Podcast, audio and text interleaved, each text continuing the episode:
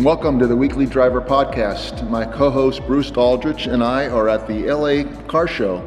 We're here on Tuesday, which is the precursor day of the show, really, but there's a lot of vendors here so far, and we've chosen to talk to two people from different parts of the automotive world. Our first guest is Daniel Sandberg, and Daniel is the expert and has worked for Brembo Premium Brakes for 12 years, and he talked to us all about the world of premium brakes and what it means to the automotive world. Our second guest is uh, Robert Bollinger, and Robert is the CEO and founder of Bollinger Motors, which is a, very unique vehicle, two pickup trucks that look uh, unlike anything else on the road today. So we had a nice chat with him uh, again during the first day of the LA Auto Show. Uh, welcome to our podcast. We'll be here for three days.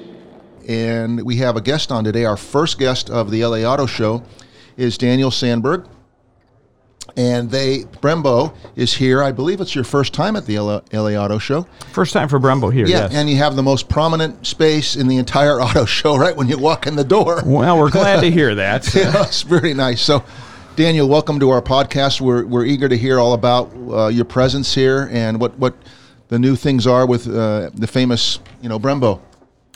Well, I appreciate Thank the invitation. you for joining us. Here. Well, thanks for joining us, and thanks for coming into our sure. Brembo Red yes, podcast studio. Brembo Red, I love it. Yes. um, you know, it's a it's a it's a really great show, and you know, I think a lot of the auto shows are getting a lot of negative feedback these days because there's you know been some attendance issues at several of the shows. Frankfurt was not a uh, was not a roaring success this year. Uh, but the LA show is a unique show. You know, it is. Uh, this is the car world out here, um, and uh, we do a lot of uh, auto shows. We rotate really from uh, Brembo North America, the division mm-hmm. here. We rotate around. We've been doing it for about six years now. We usually go to Detroit, and then we go to another show, and then we go to Detroit, and then we go to another show. And really, you know, we're our purpose in going to these auto shows is not only to mingle with the media, obviously during media days, and to talk to our customers but really uh, we use this show to expose our consumers, the real people who use our uh, product. Uh, we want to interface with them directly and, and have them understand exactly what it's like to have Brembo brakes. And from that, we develop what we like to call consumer pull, which is, you know, the consumers realize the advantage of Brembo, uh, and they hopefully will go to their dealers, who will then go to our customers uh, and, and order our product. Um, so that's that's the formula. Brembo is cool. I mean, I always think of them as racing when I think of Brembo, but actually, you got a lot of uh, consumer cars that using Brembo's brake system, right? Yeah, I mean the you know the company is uh, over 50 years old. Uh, and we've been racing for probably 45 of those 50 years. And that's really where we more or less got our start. To be honest with you, it was a company where it started out with rotors, believe it or not, making rotors which were not readily available, particularly in the aftermarket. Uh, and we started uh, developing some nice brake products. And uh, Enzo Ferrari, actually, uh, you've probably heard of him. I think so. Yes. He, so, yes. you know, Enzo got together with our CEO and our owner uh, at that time and said, Can you help me out with some of this problems I'm having with some of the race cars and, and some of the brake systems in the race cars? And the rest is more or less history. Um, and you know, again, we we've we've kind of developed this dual format where we're we're dealing with the original equipment manufacturers, but at the same time, we have a very active uh, R and D group that handles a lot of the performance, and a lot of that performance technology uh, that we use in racing has moved its way down to the cars that you and I drive every day. Let's just talk about brakes in general. I mean, to many people, they're, they're, it's not a who talks about it. I mean, what? Yeah, so you hit the brakes and they stop, but it's quite a technical challenge to get them to work properly and to make that stopping distance as short as possible, right, for safety. So you're talking the more friction you got, I guess is is a good thing, and then getting rid of heat is another major issue. Well, you know, and that's you know brakes. There's there's just a couple factors. I think um, just the general concept of braking. Uh, you know, you have uh, uh, typically most cars are had on them iron brakes. You know, which number one are heavy. Uh, number two, they're typically a floating caliper. All right, so the braking mechanism is actually moving in itself. You know, our brakes are are usually 90% of the brakes that we sell, the calipers that we sell, are fixed aluminum. So you think about that, you know, if you're trying to grab something with a moving part, if you will, it's grabbing, but it's moving. Uh, or you want something that's stiff that's grabbing the disc. you know, stiff kind of sounds like something you probably want, right? I would do you- think, you know, yeah. Sure. So, you know, just physically, you know, from the basics, uh, you know, an aluminum caliper is something that's great, you know, from a from a performance standpoint, uh, but also it's light, and when it's lightweight, uh, you have the obvious advantage of of you know fitting in nicely into the engineering plans of what we see now with electrification uh, and some of the autonomous vehicles. Uh, and in general, even if you got a gas car, uh, you still have CAFE requirements. I don't know how long those will last, but you still have requirements where you really want to get better mileage and be a little more environmental friendly. Uh, and therefore, you know, there's nothing wrong with light lightweight brakes there. What are the challenges with the carbon fiber brake rotors? Uh, cost is probably the biggest challenge. So if you want I've carbon, seen th- I've seen that challenge. Uh, you know, I, I did a uh, interview several years ago, and I always remember it when people talk to me about it because somebody asked during that interview. They said, you know, it's not really just totally carbon. Uh, what are the com- what is the actual material? And one of the other guests on the show said that that's made out of unobtainium. I love it. Great and I, I think they were pretty much right. But you know, carbon. Uh, there's carbon brakes you use in racing, so they're carbon carbon. We typically call them. So they're almost a solid carbon uh, fibers that are used. Uh, those are not what you're you know you're buying if you're a consumer and you're going out and getting carbon on your car. You're getting carbon carbon ceramics, uh, which are combined product, uh, and that product uh, doesn't have to be preheated. So you know, it's obviously you don't want to have to before you brake stop four or five times before you can actually do the actual braking. But they're very very high performance uh, brakes. Cost is uh, legitimate there. It's not just because we're trying to make some money. Uh, they're very very long in the manufacturing cycle. So it's a baking process.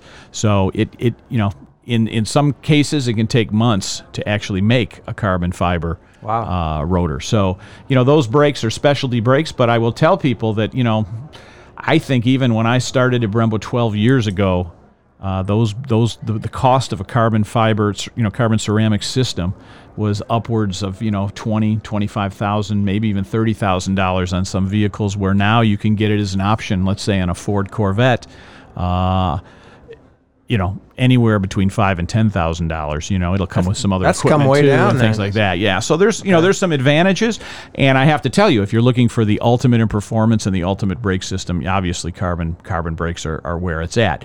But that being said, uh, you know, there's nothing wrong with the brakes that you get on your day-to-day cars, you know, uh, particularly if they're Brembo brakes, uh, and and they're very very high performance brakes. I mean, you can notice the difference. Um, I, I remember when I first joined Brembo. Got a company car, and one of the engineers said, "We're going to change those brakes out for you this weekend." I said, "Okay." I, you know, I didn't.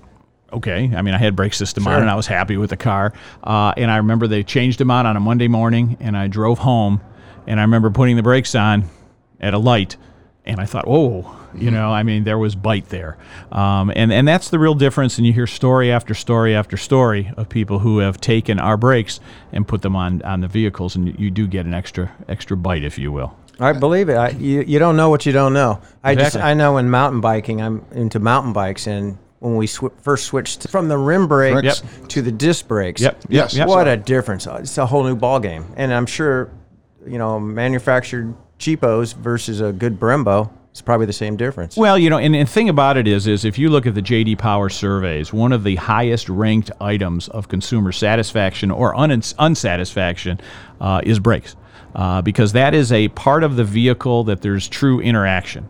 You know, now if you have fuel injected or no fuel injection, or you have uh, I don't know some some mechanical function in your car, you can't always feel it. But the brakes, you're going to feel that multiple times every day on your way to work and people either complain don't complain or they hear about it right? Noise you know vehicle harshness uh, judder in the brakes. I mean these are things that that affect the consumer day to day. It's what makes our job extremely difficult right? We're always fighting the battle of noise uh, judder uh, harshness and the way the vehicle stops and you know that that is the difference between good brakes or bad brakes.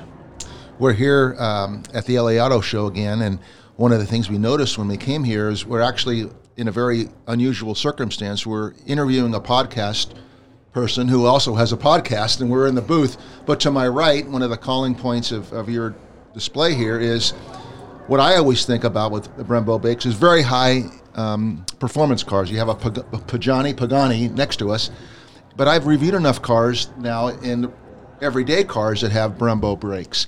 So, can a person who's just a person who goes out and buys a Toyota Corolla or a Porsche or uh, uh, any other common um, common brand, how how far down the food chain, so to speak, can a person get a Brembo brake? You know, in reality, I think if you drive any type of vehicle, you probably can find a Brembo kit, for example, that goes on the car. But the reality of it right now is, is I would say, you know, a large amount, a high percentage of your premium or high performance vehicles will most likely have a a Brembo brake on them already. So you mentioned Porsche. Yes. You know, those are Brembo They're in, brakes. yeah. Um, but you know, when you get down to what we would call uh, either premium or mid-premium vehicles, Yes. uh, you're going to see a lot of the uh, original equipment manufacturers have put Brembo brakes on the car. Uh, Cadillac is a great example. Uh, almost the entire Cadillac fleet uh, was Brembo brakes. Uh, and we, you know, obviously they've shifted away from sedans and they're moving to SUVs. And I think you're going to see uh, a lot of Brembo brakes on SUVs uh, for a couple of reasons. One is, is uh, you know, people who are driving sedans who are now moving to SUVs. A lot of them are. They Yeah, are, and, and, you know, it's just it's the nature of the way. Yes. Uh, but you know what what's going on right now is is those people expect sedan performance in an SUV. So if you you guys can remember back 10, 15, 20 years ago, let's face it, the SUVs they didn't ride like a sedan. No. They didn't brake like a sedan. They don't accelerate like a sedan. But that's why you're seeing a lot of this horsepower going into a lot of these SUVs because they're saying, "Geez, you know, I got on this exit and I go almost got run down by a four wheeler." You know, or a 16 wheeler rather in the in the in the you know slow lane as I tried to get on the exit because I, I couldn't get any acceleration out of this SUV. So you're seeing SUVs now coming out three, four, five, six hundred horsepower, uh, and let me tell you, that's now a bigger vehicle which needs better brakes. So you know, Brembo fits in nicely uh, into those portfolios, and you're going to see Brembo now on not only uh, you know the SUVs, but you're going to see them on trucks like pickup trucks. GM has a package now. You can checkbox option uh, a Brembo package, and it goes on your Silverado. Uh, it goes on a Cadillac Escalade, uh, and you can get those added onto your vehicle. And then if you still can't get it from your original equipment guy.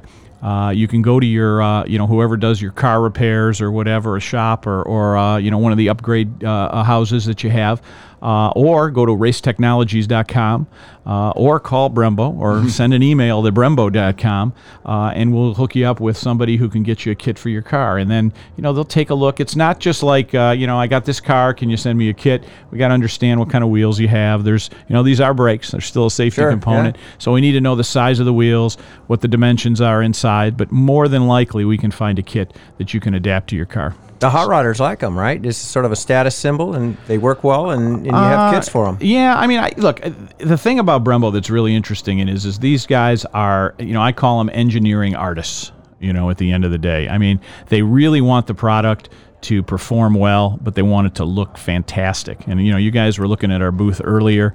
You can see some of the really, really great looking brakes that we have. That carbon fiber stuff is to die for. Yeah. He's stuck on carbon Yes. fiber. I'm taking a step backwards here just Yep. a little bit. If you're uh, an average consumer and you go into a, a dealership and you see a high-end SUV and the salesperson says the, the vehicle has Brembo brakes, but you're not an expert. You're an expert. Bruce has some knowledge. I have very little knowledge. What would the average bear, so to speak, or the average person, what should they know? Why are Brembo brakes good in, in layperson's terms? Well, you know, I think number one is they stop when you need them to stop. Thank okay? you. I Thank mean- you very much. I mean, and that Okay, end you know, story. We're done here. but you know, I, I tell you, this, the story that I always see is, is you know, a guy who's got a pickup truck, for example, and you know, when the pickup truck's empty, he stops at the lights, everything's fine. Right. But they put a pay, you know, put something in the payload of that car, and they're driving that truck down the road, and they try to stop. I would say 70, 80 percent of them tell me, you know what, I drive slower, I drive more carefully because the brakes I got in my car are not going to stop. All right. I will tell you, you put a Brembo system on that car, they're going to stop. All right. You got an SUV that has Brembo brakes on it, and you load that car up with your family. You know, I like the GM commercial that always comes out. It says, you know, here's my family Right, in right. the car. Yes. Uh, you put seven, eight, nine people. Uh, in an SUV, a big Escalade or, or a big uh, a Tahoe or something like that, um, that's a lot of weight, right? That's just like the guy who puts it in his payload of his pickup truck. Uh, and let me tell you, when you stop, you're going to stop with Brembo. So just the performance is something that I think is going to be a big factor. Number two is they're lighter. all right, and uh, when they're lighter. uh, you're going to get better gas mileage uh, on your ve- you know on your vehicle. Uh, this has helped us a lot in the electrification area. So what we say is is our vehicles look great, they're lighter and less drag. All right, and uh, less drag is you know when the brakes come off. Right, you, you take your foot off that pedal. You want those pads to retract so they're not riding on that on that rotor. So people talk a lot about you know I put my brakes on and I see my the, you know the steering wheel you know, we call judder, right? The steering wheel starts to shake. Why is it happening? Is because those pads never retracted and they rode while you're driving. They're riding and they're bouncing, if you will, on top of the rotors, which gives them uneven wear. And eventually, you got to take them to your dealer, and he has to replace those rotors because you get that judder or that that that vibration, if you will. So, you know, all of these things, and of course, the electrification guys, right? They want those pads to retract because you know any drag on that rotor means they're going to get less mileage. And that to me is the biggest issue people have with electrification, right? Is am I going to be able to get home? You know, because Right. you know, or without rechar- yeah. without Yeah. recharging, You bet. and I can't stop and, and recharge. you know, Range anxiety, I think. exactly. Yeah. So with range anxiety, I mean that's what you want. So you know, so going back to your original question is, I think they perform better. Mm-hmm. Uh, they're lighter, should get better gas mileage, and to be honest with you, they look really, really good. They do look great. So I'm still from that age as I want my car to look good, right? It's it's not just uh, you know, four wheels for me. Well, the, late, the go ahead, latest, the latest innovation from Brembo is the drive-by-wire system. What can you tell us about that? Well, you know, this is brake by wire, and, and we think it's the next generation of what you're going to see. You're going to remove all the hydraulics, right? So right now, uh, in most cars, you're pushing on a pedal, which is pushing on a, you know, is pushing into a master cylinder, which is pushing the hydraulics, the fluid, if you will, to the to the actual corners, which then, of course, pushes the the uh, pistons, which pushes the pads, stops the vehicle, And all right? that stuff can get moisture in it. It can leak. It has to be replaced every once in a while. and the, the systems are pretty damn good now speed wise all right but if you electrify that whole system you remove all the fluids uh, you basically have an electric you know uh, Yeah. uh, and the trick is obviously getting the electric to feel like you know kind of that modulated push that you have on the pedal. You want it to feel natural. Um, but at the end of the day we feel with all the electrification you're going to see in the vehicle and you see some of the automatic brakes now that you see which is using all the sensors to automatically stop the vehicle all of that's going to eventually be in one controller, um, or at least a series of controllers. Uh, and that's what we've been developing for the last few years. So it's a brake by wire system. Some of it is what we call hybrid. So you have some of that is electrified. So the pedal can be electrified through what used to be the master cylinder, but the pedal, and then you're pushing that electronic signal, if you will, to the corners, which may still have some hydraulics in it at that point. So, or we have some systems that are either the front or the rear, could be totally electric uh, and the front is still hydraulic. So, you know, we're seeing a lot of different variations in how the OEs want to adopt those systems into their cars right now. Uh, a little bit of it is consumer comfort, comfort, some of it is consumer acceptance, and some of it is just, you know, our customers and us want to see how is this going to get developed? How how does you know what are the what are the reactions going to be to this? And you know what we're finding with electrification in the vehicles is there's a lot of things that people forgot about, didn't understand. You know, when you remove the engine, that source of warmth, you know, uh, all of a sudden you have a car that's driving outside, for example, and uh, you know there's there's snow all over the front of your vehicle, snow all over your lights, for example. Doesn't melt. Yeah. You know, you drive into your garage and you park the car. The next day you come out, it's still there, and you say, "Why?" Because your garage isn't warm, right? There's no there's no engine to be melting that stuff off. So it, it's added a lot of uh, uh, interesting new engineering challenges to not only the brakes but for lights and for all those things that the warmth you know used to do of an engine. Um, so those are challenges. Um, being from Detroit, where we do get a little bit of snow, uh, that's a challenge. I don't know about you guys here in California. You probably don't have any idea what that means to have a warm engine. I don't engine. know what it is. No, I have no idea. Bruce does. He, I actually I'm up in Tahoe a lot, so, so yeah, he and his wife. I kind of get it. Yeah. But you know, those are those are some of the challenges we'll see. But you know, brake by wire, I think, is going to be a really interesting thing, and uh, we've been talking about it in the brake industry for probably twenty some years. Um, but I, we're now starting to see a path that this will be, you know, instituted into cars. I would say, I, I, I used to say by for sure by twenty thirty. Uh, definitely by 2040, you know, if not sooner. So it's it's just a right now, you know, brakes work pretty damn good right now, and the I think the all the original equipment manufacturers have so much to do in trying to electrify their vehicles and whatever. Right now, I think brakes are probably on the lower level of where that's going to happen, but it will it will happen. Sure. Uh, every time I get in my 59 bug, I, I get I see the advantage of newer brakes. It's unbelievable. Yeah, I would imagine. Um, since we're in the LA Auto Show again and we're in your podcast booth, might as well ask you about your podcast. You Mm-hmm. have uh, Brembo Red, and you were talking um, off before our podcast about it, and and tell us a little bit about that and how it's developed for you guys. You know, it's something we've done uh, for a while. I mean, uh, we use it. We originally used the podcast as an employee communications tool. So, you know, I'm uh, from the age where I want to communicate with my employees, and I've used a lot of different things. We've used phone calls, you know, where you basically have a voicemail or something. We've used Intimidation, you use intimidation. Intimidation is good. Too. Those are usually reserved for employee meetings and things. But you know, as we become more mobile and have a lot more uh, flexible working hours and things like that, it's harder and harder to schedule all employee meetings. yes. Uh, unfortunately, I don't think employees read anymore. Sometimes I, I question. No, I don't think so. They don't like newsletters, uh, but they like it live. They like entertainment. They like you know uh, uh, uh, media that's good. So we started it five, six, seven years ago, uh, and uh, we instit- we we started to do the usual stuff. You know what's going on in safety. What products did we get? What projects did we win? What didn't we win? Why? Stuff like that.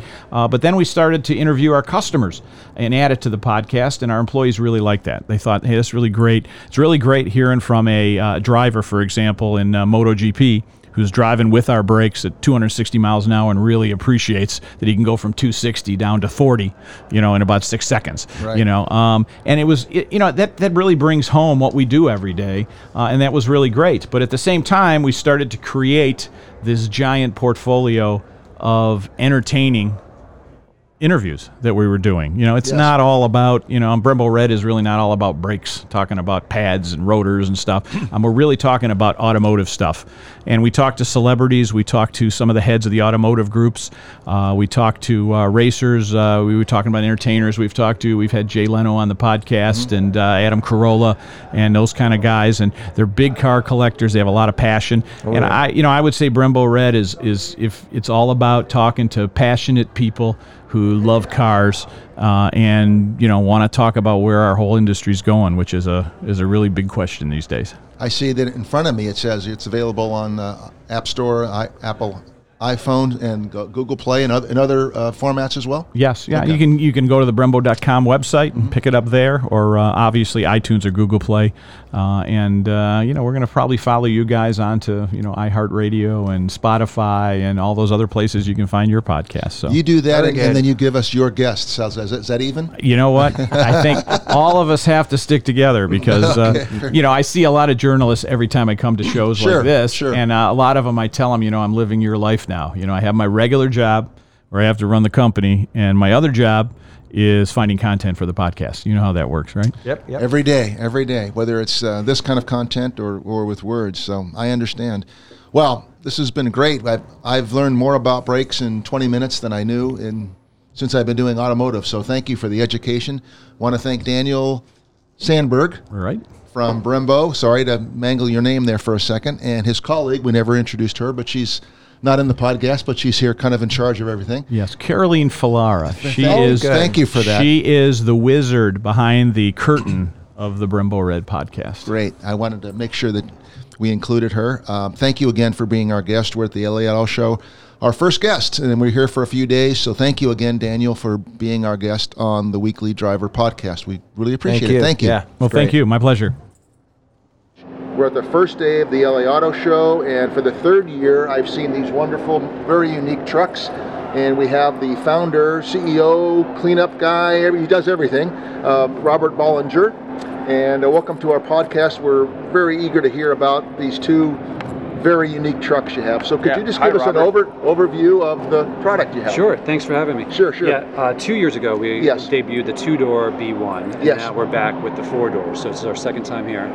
And what we have on display here is the four-door B1 and the four-door B2. They're Mm-hmm. all electric, all-wheel drive, all-terrain, uh, hand-built prototypes. Um, they were low volume projected manufacture. Yes. We have a lot of work to do, but all next year is ramping up to production mm-hmm. to be at production towards the end of next year, and then the first deliveries in 2021. So um, the two trucks you see on our website, Yes.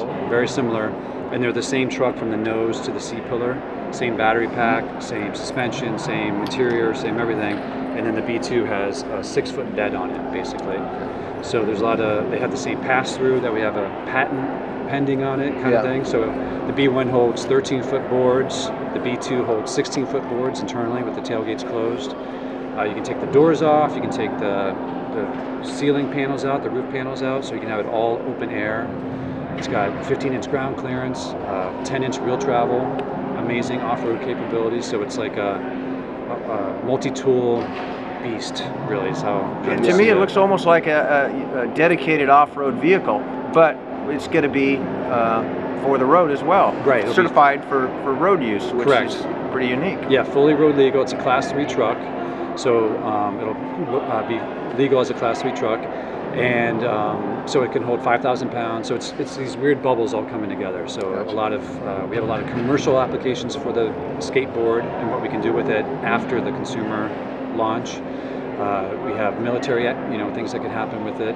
But yeah, it's, uh, our most vocal crowd of enthusiasts has been off-road people. So it's very off-road, but then you can also use it as like a, a thing on your farm or your ranch, or if you're a contractor, you can use it to carry lots of stuff. So You've been taking reservations, I hear, understand now, and Yeah. we were asking your colleague about the um, who those people are so far, and he mentioned ranchers, farmers. Is that accurate? And are there other people in, in the numbers that you've been able to take a look at? Who's putting who's putting the reservations on the car? Right. What's that procedure? Yeah, so originally, before we had a price point, we were just taking no money down deposits. yes. So we had like 35,000 people do that. Thirty-five thousand. Yeah. Wow. And then, um, and then we announced our price point. It's a very expensive truck to make, so our Yeah. price point's 125,000. Yes. Being very, you know, we've been honest from the beginning of what's in the truck and what it what it takes to make this kind of vehicle. So uh, that's our price point, and so we've had we have most of our first year production already. Uh, bought, if you will. Okay. So now we're taking deposits online for thousand dollars, so you can reserve the same way as before, but now you put down thousand dollars, and so we have most of uh, our first year production ready to go. So, one of the one of the that's interesting. The one of the um, interesting parts that I think about your truck is that that uh, you mentioned it briefly was the uh, hole down the middle for Right. for a, a term. I guess it's a, lo- anything. longitu- a longitudinally running right. Two by two right down the middle of the truck. Yeah. Yeah. For for long items, lumber, what have you, and that's pretty unique. Yeah, and so basically it was when we were building the truck from the ground up, because at first we were looking at concentrating on the electrical um, aspects of the truck, like what, how do we get, where do we get our motors from, how do we start building our first prototype, all this kind of stuff.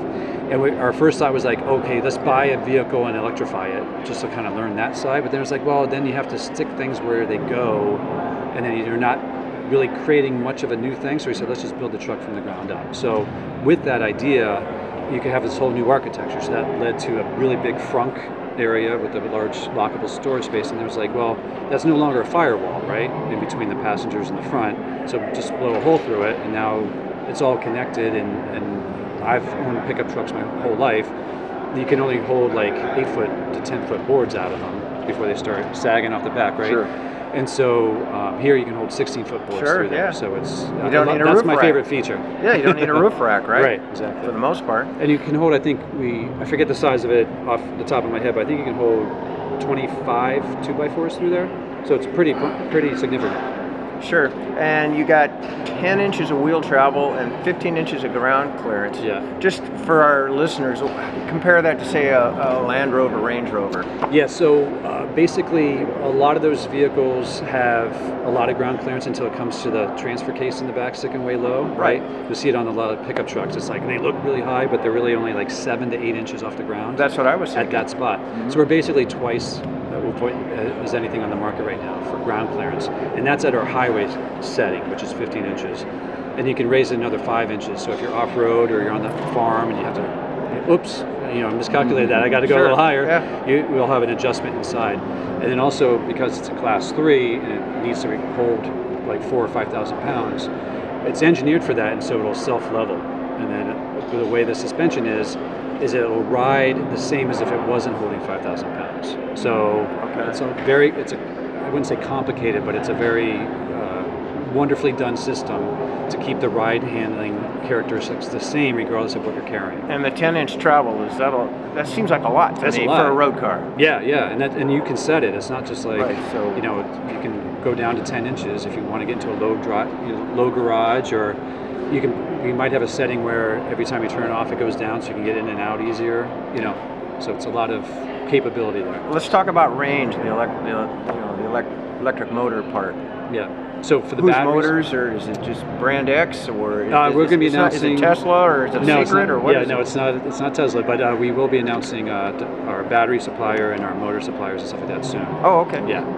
Now, since your name is on the vehicle, um, number one, what is that like when your name's on a, a vehicle? Right. And number two, what is your background that you have all this, you've got all this expertise and you're going at it and you've got a, a vehicle with your name on it? It's Right, very, right. pretty interesting, you know? What, how do you feel about that? Well, I, I, I, I hired the expertise, so all the, Yeah, yeah, all the yeah, people yeah. who work for me are the ones who actually know how to put this together. So it's really all about the team that knew what they're doing. Sure. So for me, it was I always wanted to just be an automotive. I wanted to have my own car company. I, I wanted to design my own car. Yes. this stuff from it as a kid. So uh, It's only I- a couple of years ago, right? Yeah, exactly, exactly. Living the dream. Yeah, yeah. living the dream. So I went to school for industrial design. I wanted to do that, and then my Yeah. life went on this crazy other path. Yeah. And along the way, I uh, had a business with a business partner, and we sold that in 2013, which gave the funds for this. But he had a company with his name on it, and I saw basically how it's you, everything is personal. Everything has your name on it, right? And so it kind of it, it adds to the stress and it adds to the the weight of the of the situation, I think. But you make sure that everything is to There's nobody else to blame. Yeah, there's no one else to There you go, yeah. So I A when it blessing and a curse. yeah. So when You it came when I started, I was like, we're trying to come up with names. Even with the first engineers that came on, we're trying to come up with these names, and it was just like just random names. I was like, well, our company is all about being true and honest and exactly what it is. So it's like I started it, I'm gonna put my name on it. I'm gonna take the whole blame or the whole whatever. You know what I mean? Sure, So sure, uh, so yeah. So it's basically So it's- on on the design, the outward appearance, I would call it industrial, uh, rough and tough. Uh, you Utilitarian, you uh, tell me. What, yeah. what, do you, what were you looking at? What do you think you yeah, got? uh, I've always loved trucks more than cars, and I like trucks that are older than the new ones. So, uh, my personal style, or what I would want to have in my garage, is probably the older, you know, internationals and stuff like that. So that's the aesthetic that I love. And so when we started making this, we wanted to make the truck fully ourselves in our own shop. So that meant getting sheets of aluminum and cutting them and bending them onto press brake. And so I didn't want to wait for, you know, sketches to be sent out to be made into molds and all that kind of stuff. We wanted to make it right away by hand. So with that, we're in a boxy truck world, which is my favorite anyway. So there's a reason why Land Rovers are made that way originally, right? Sure. So uh, we just kind of did that because it made sense for us, and so it's what I love to look at, what I, how I want to be able to make it, and so it just came together. So Yeah, so these vehicles, um, I wish we could show a picture on on the audio we will here, on our but it's yeah, yeah. it's uh, boxy makes it sound like something negative, but I will say boxy. Yeah, Um, I, I love boxing. Yeah, okay. Uh, Okay, no compound curves. It's it's like an old. Uh, it is like an old Land Rover or. Uh, Or Willie- Willys, there's some Willys Jeep in there, maybe. Yeah, Not and- to, you know, Little Hummer. but Yeah, what I thought yeah. was unusual was the thing that looks like it, the rivet is riveted. Is that Yep, true? yep, it's riveted. So that's like an airplane. Yeah. So it's basically a, uh skeleton underneath that's also aluminum right now, and we riveted and bonded the pieces on. So it's uh, and I right from the day one I was like it has to have rivets. So that was like That looks direction. cool. I mean, yeah. you can put wings on it and it'll fly, right? Yeah, and, the, and the lighting right now is really making them pop in the booth. So I'm like, oh, yeah, oh, I love it. I love it. The and the are two you have here are jet black, is Yeah. by my eye. Yeah, And so that makes it interesting. And it's like, I don't know if it is rhino lining, but it, it's that stipply, rough, tough paint on the Yeah, the inside. inside Looks like you could yeah. wash it out with a You hose. Wash it out. Yeah. Definitely, yeah. And it has, we are engineering it for 36 inch fording depth. Oh, for- with electric. So that's a lot of work there to do that. So that's what our goal is. So water management is a big thing. That's probably a whole new criteria, right? 'Cause Yeah, because also the doors and stuff don't really care about water, do they? Right. Yeah, and it's also it's like not necessarily it's both a combination of sealing out and then also letting water out where it does go. You know, Okay. so it's Gotcha. as long as the water goes out, you're good. So it's it's a it's a tricky thing, but that's that's our goal. And you don't want to short out. Yeah.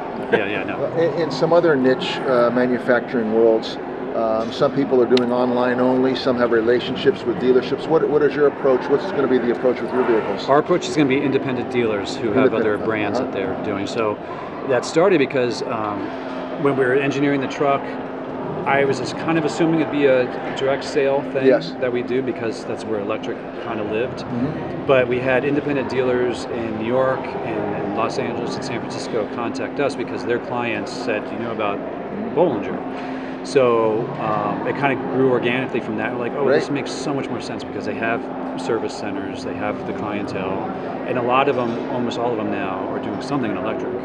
Gotcha. You know, their other brands are doing either hybrids or supercars or you know that kind of thing. So it's a perfect fit for us. We don't have to reinvent the wheel. We're trying to, you know, we, we're buying battery modules from a supplier, but making our own battery pack out of it. So we're not, you know, we're not going in on the cell level. Even you know Tesla, no one, no one goes down to the cell level, cell level themselves.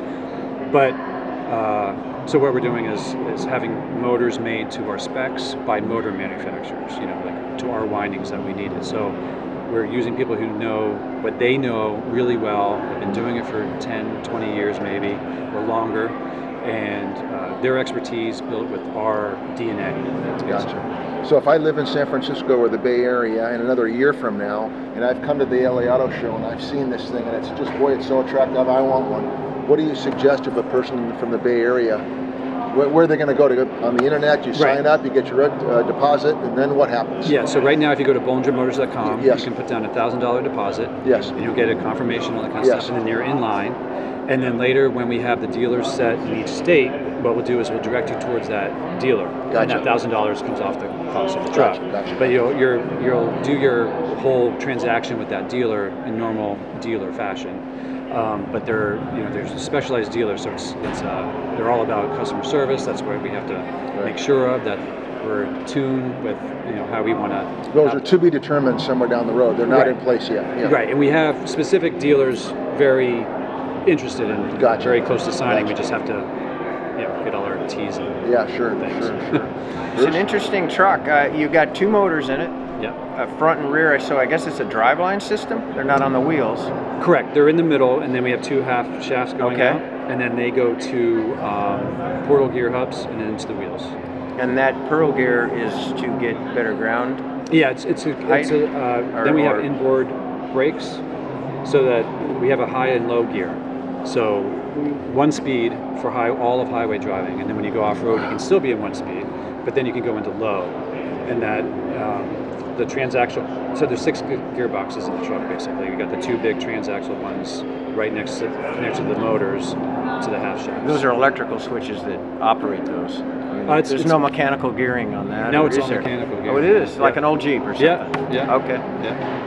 So, And we, we've, we've mentioned uh, people who might be ranchers or farmers, or what other areas do you think this uh, truck will attract? What kind of other, other user groups, if you will? Yeah, the, the the biggest group that was following us and, and most vocal and most enthusiastic about it was off-road people. Just off, So, off-road yeah, in general. So off-road in general, and then um, and then we had the people who have some big stretches of land where they might they might have a ranch or have, Yes. you know farm or whatever, but that's also off-road, right? Yes, yes, So yes. so it's whether you go off off-roading for fun or because you need to go chase Business that cow, reason, yeah. you know, however you want to use Yeah, it. yeah, yeah. But um, and then they love it for it's quiet and electric, of course, is like instant torque it's a lot better for off-road than, than gas or diesel. So uh, really, when we first started this, it was like, wow, electric really works for trucks almost better than sedans. You know, Right. like if you're going to get on the highway, go really far, we're getting there and it's all working out Sure. great. But right, that first like around your place or go get something and bring it back and, and needing to haul stuff, it's like electric is perfect. It's like a, this is a big side by side sort of, yeah, yeah. In, in, in a, but it goes on the road. Yeah. So that's a big advantage. in a layperson's question, and it's I'm going to have to apologize for the stupidity of the question, but if you're taking this car down the road and you see a law enforcement person, I wondered if it's going to stand out or they're just going to pull you over just because it's so unusual. They wanna see it? Or they will be able to, well, that for reason, or they, or they want to see it, or that can't be possibly street legal. Right. I wonder if any of that, have Right. you thought of anything Right, right, about right. that? No, I mean as long as you got the license plate on there, hopefully they Yeah, leave that's you what I'm alone. thinking. Yeah, sure. They would, but you, maybe you get the. But it can go fast, so you Yeah. know, it's up to you how you want to drive it. But yeah. Right. I'm, I'm hoping that the uh, uh, law enforcement would pull over and just be curious Yeah, and say, you know, yeah. give you a high five or something, or Right, shake right, your right. hand or whatever, because it's so great. Oh, yeah. cool. So Thanks. regarding uh, crash crash testing, do you a small manufacturer gets around that, or do you have to go through some, or what? No, it's uh, there's no uh, low volume thing like that in the U.S. I think there is one in the U.K. for that kind of like entry level. But it's, as a Class Three truck, you can choose either a crash, um, you know, airbag Uh-huh. deployment, safety regulation. You know, you can either do that or seatbelts. So we did seatbelts, and it's fully, but it's fully compliant to federal regulations for safety with seatbelts. And then we also have, because it's electric, we worry about. There's a lot of regulations that the Class 3 doesn't require, like side impole, side impact pole testing and stuff like that. But we're going to do that for occupant safety and for battery safety.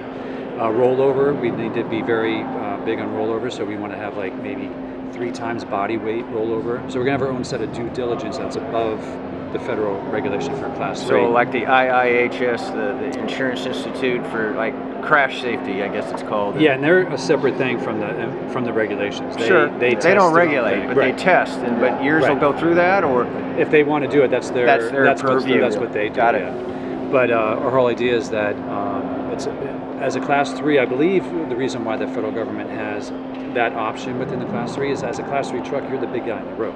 right? You know, Okay. you're this mass equals a certain amount of safety. You know what I mean? And, but it's not like we're we just stop there and say, oh, it's big, you're going to be fine. No, we're going through a whole due diligence of our own of safety in addition to those regulations.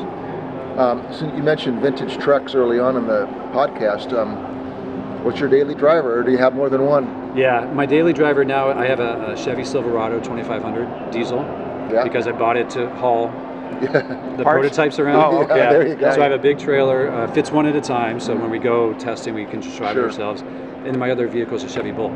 So I'm like, Yeah, I'm yeah, strapping. both sides of yeah, yeah. Like if you put those two together, it's kind of like what we have. But Yeah. um, I've been a GM family. My What do you see GM like five, ten years down the line, right? You're a truck guy, and that's your passion. You built some trucks.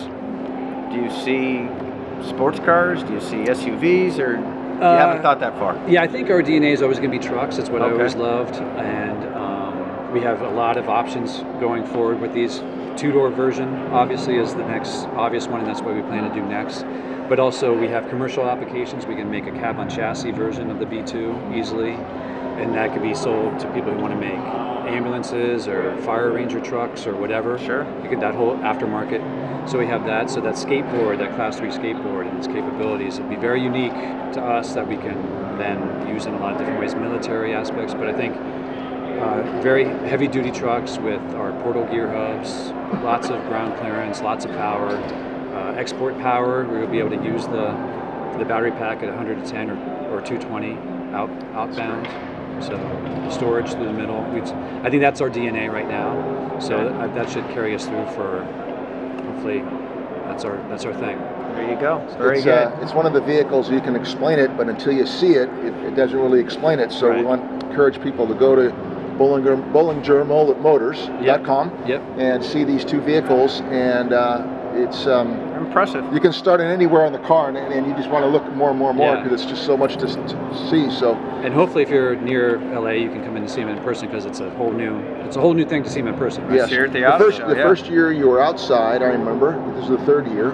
No. you, you had the vehicle that was outside. And the last year, two years, you've been inside.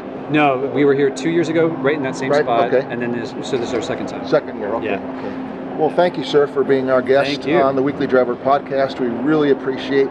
Um, we're here, kind of the calm before the storm, because everything with the public and is a few days away. And but it's it's great to see uh, the vehicles when there aren't too many people around and get a nice close look. So thank you again for being our guest. Really appreciate it. Thank, Thank you, very, you much. very much. Thanks.